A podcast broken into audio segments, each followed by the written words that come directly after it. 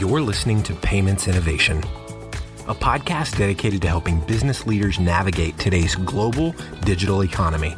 Looking to learn about the latest innovations within fintech and payments? You've come to the right place. Let's get into the show. Hey, everyone.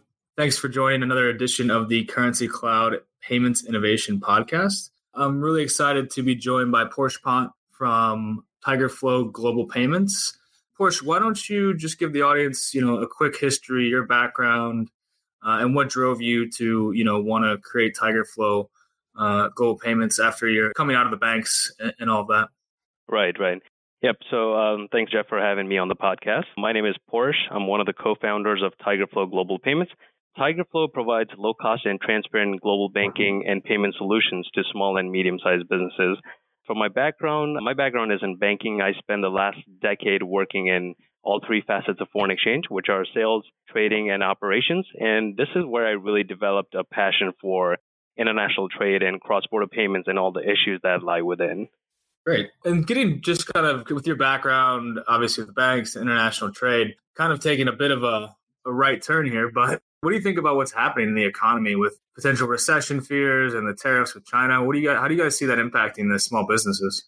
You know, I've I've been talking to a few businesses here, and and what I hear mostly from the businesses is that they don't know how to handle it. Right. So one of the biggest things is for a, for a small and medium sized business is that they don't have the resources. Uh, they're they're already running a very lean operation, but when it comes to like these new tariffs and like you know having to navigate the new ways of uh, how things are working, they just don't have the resources. They kind of find themselves lost in this whole thing, and just try, they're just trying to keep their head above the water. You know. Mm-hmm. Do you so when when you work with your customers in the SMB space and even to the medium sized enterprises? Do you kind of go in or consultative approach and, and kind of help educate some of these companies about you know why they need to be following this stuff and, and how it will impact their business yeah, absolutely. I, I, think one of the main things we focus on is payments, um, and and then to to my surprise, Jeff, is that a lot of small and medium sized businesses they they don't even know what they're getting charged in foreign exchange, right? So so they talk about uh, other issues. But when it comes down to, you know, let's talk about payments here for a second. When they're uh, they're looking at their foreign exchange uh, exposure, they really don't have a good understanding of, you know, what it's costing them or how to hedge it or how to manage it. So that's the conversation I'm having mostly with these small and uh, medium-sized businesses. Is you know there, there's so much fluctuation happening right now, and how do they manage their cash flow and, and protect themselves, or at least you know limit the risk. Mm-hmm. And Tigerflo's obviously you're you're kind of across the United States, but you you're pretty targeted, I think, in like the Southern California market. Have you? What are you seeing as far as in that market concerns from the SMBs, and you know what what kind of customers are are most uh, attracted that market today? Um, so, so the Western Seaboard here in California, you know, we've got a diverse uh, group of businesses. You know, you'll find businesses of all kinds. The ones that we're trying to focus on, obviously, is uh, companies that have you know annual revenue of anywhere from a million dollars to to a billion dollars.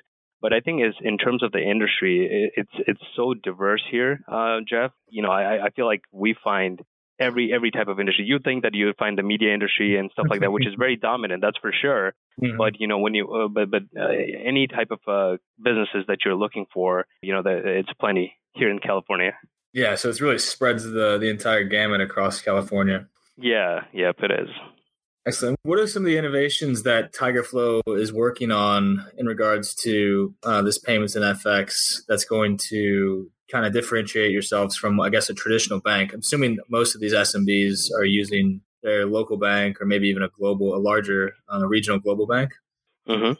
So I, th- I, think you know let's start with the problem, right? So so what is the problem and what are we trying to solve? So the problem in my mind is the biggest problem because there's so many problems with international payments and so much can go wrong. But the biggest problem is the problem of non-transparency and non-standardization of pricing. You know, I jokingly call it the used car dealership model, where the less you know is the more you'll end up paying, and vice versa.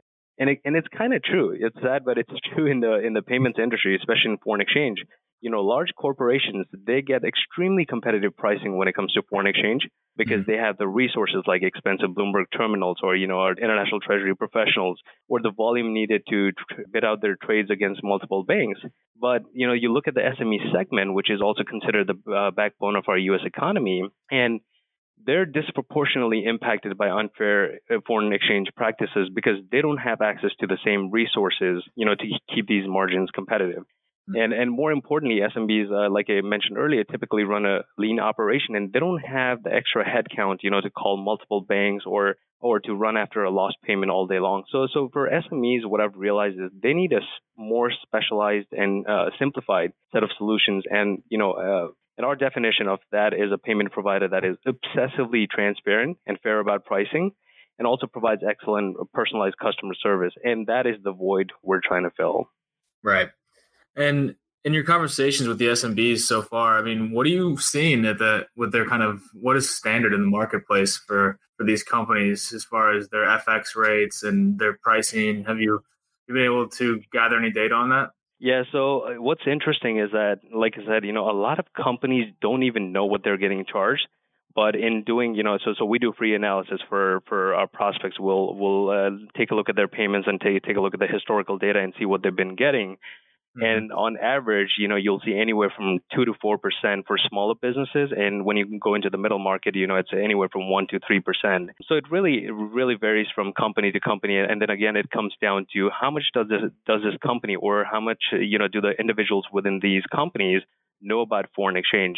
And uh, recently, I had a conversation with a pretty large company. They do over a billion dollars in annual revenue, even for them, they didn't have a clear understanding of what they were getting charged, which was surprising to me. But you know, that's that's the thing. It, the, this problem is so big, but not a lot of people realize how big of a problem it is because it's eating eating into your profit margins, right? It's you're you're giving up three to five percent of whatever you get from uh, from from overseas. That's a, that's a huge percentage of your of your profit that you're giving up, mm-hmm. and and you know businesses don't realize that and they don't account for it. So I think you know that's that's been the biggest challenge mm-hmm. for us to to educate these people that uh, or businesses that you know you're you're getting uh, two to three percent or sometimes more than that less you know when you when you're getting these payments from overseas and then they don't account for that so now you know they're finally starting to realize and when, when we show them the math of you know how much they've been uh, charged in the past then they mm-hmm. realize you know and and and I think they're they're more cognizant of it now and and you know more open to working with other providers than just their banks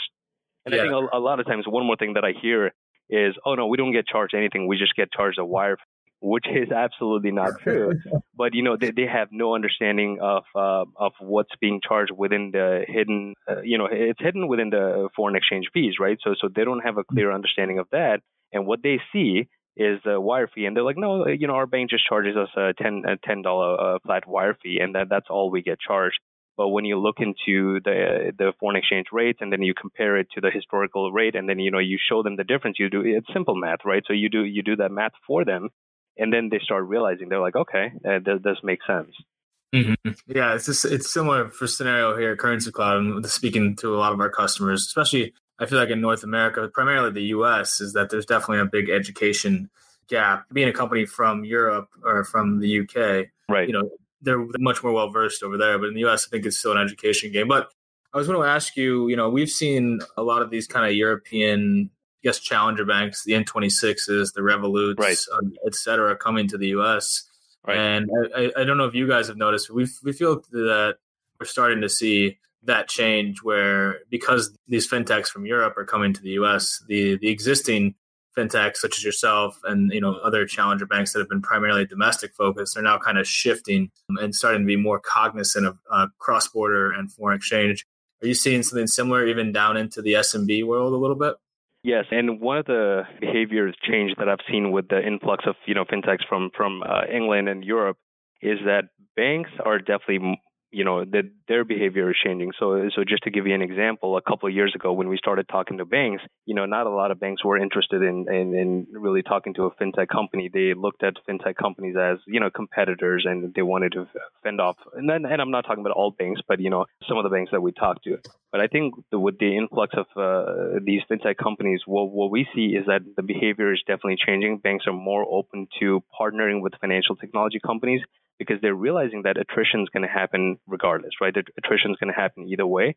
So either you try to fend off these companies or you, you partner with these companies. And, you know, that's a, an excellent example is Barclays. What Barclays has been able to do with, you know, with the partnership with Currency Cloud and with like other companies like TransferWise and stuff like that, they've really grown that department, you know, their fintech mm-hmm. department So I think banks here in the U.S. are starting to realize that too, and also a behavior change in terms of SMBs too. I, I think SMBs are definitely more open to working with a non-bank now than they were a few years ago but yeah, I mean, industry trends, you know, it's definitely an interesting time to be in this space right now. I think I've talked to you about this before too. Five, uh, you know, until five to ten years ago, not a lot had changed in this uh, in this uh, space mm-hmm. since the inception of Swift, which was in 1973, right? But there's definitely a paradigm shift happening right now, and and you can definitely feel it. You can feel things changing, and I, and I strongly believe that in the next five to ten years, uh, things are going to look very, very different in terms of cross-border payments or global banking solutions in just in general, you know, it's definitely going to change. Yeah, I agree with Sen. I think, you know, the way the economy is moving is we're all so interconnected to the global economy. The US dollar is still, uh, you know, the default currency, but things can shift away from that. And if we see that happen in the next five to 10 years, then we would certainly see a huge change in the behavior in the US. Yeah, absolutely, absolutely. And I think one more point to add to that is that I, I think in the future what's going to happen is right now we're seeing either you know banks trying to fend off fintechs, but I think the future in the next five to ten years, what it's going to look like is banks and fintech companies working hand in hand to better serve the needs of the client. Yeah, that makes sense. We we're definitely seeing a similar scenario where you know the banks in the United States. There's now we have probably I don't know. I think there's at least ten, maybe even around twenty of these what are called sponsor banks that are, are basically right. just you know allowing fintechs to ride on their bank charter, and then they yep. just audit the audit the fintechs AML and KYC procedures, which I think is a fantastic development, and it also allows these smaller banks to compete with the big guys on a better on right. a better level. Right, right, absolutely.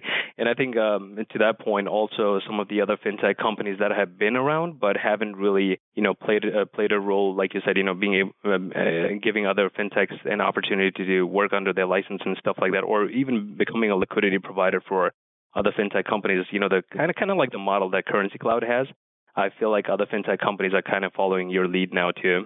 Yeah, it's great to see it. I mean, we you know started Currency Cloud in 2011, and back then I think our founders would say, you know, there was it was really difficult to get a banking partnership, and now the coin has flipped, and we have banks that are almost asking us to come do business with them. So it is absolutely, yeah. Yeah, I mean, crazy. we're we're new in this space, you know, but we're definitely seeing that too. The, even the same uh, banks or companies that we talked to a few years ago that were kind of like, "Yeah, you guys are too new," you know. Uh, but now the the conversation's definitely changing. Excellent. Well, Porch, you know, listen, I'm really excited about having you on the podcast and also excited about our partnership with Tigerflo uh, to help you guys get off the ground. What's the best way for anyone listening to get in touch with Tigerflo in case they're in need of assistance? Absolutely. Um, they can find us at tigerflo.com. That is T I G E R F L O, one word, dot com. Awesome. Well, thanks again, Porsche. and I look forward to catching up with you soon. I'll see you out at Money 2020 in October, definitely. Absolutely. So, sounds good, Jeff, and thank you. Thank you for having me on the podcast. All right. Talk to you soon. Thanks. Currency Cloud is an online payments company that makes international money transfers fast and simple for businesses. We're building a borderless future where international transactions are seamless for a better user experience. Discover the world's most trusted payment platform and our toolkit of developer friendly APIs at currencycloud.com. You've been listening to the Payments Innovation Podcast. To ensure that you never miss an episode, subscribe now in iTunes or your favorite podcast player. Thanks for listening. Until next time.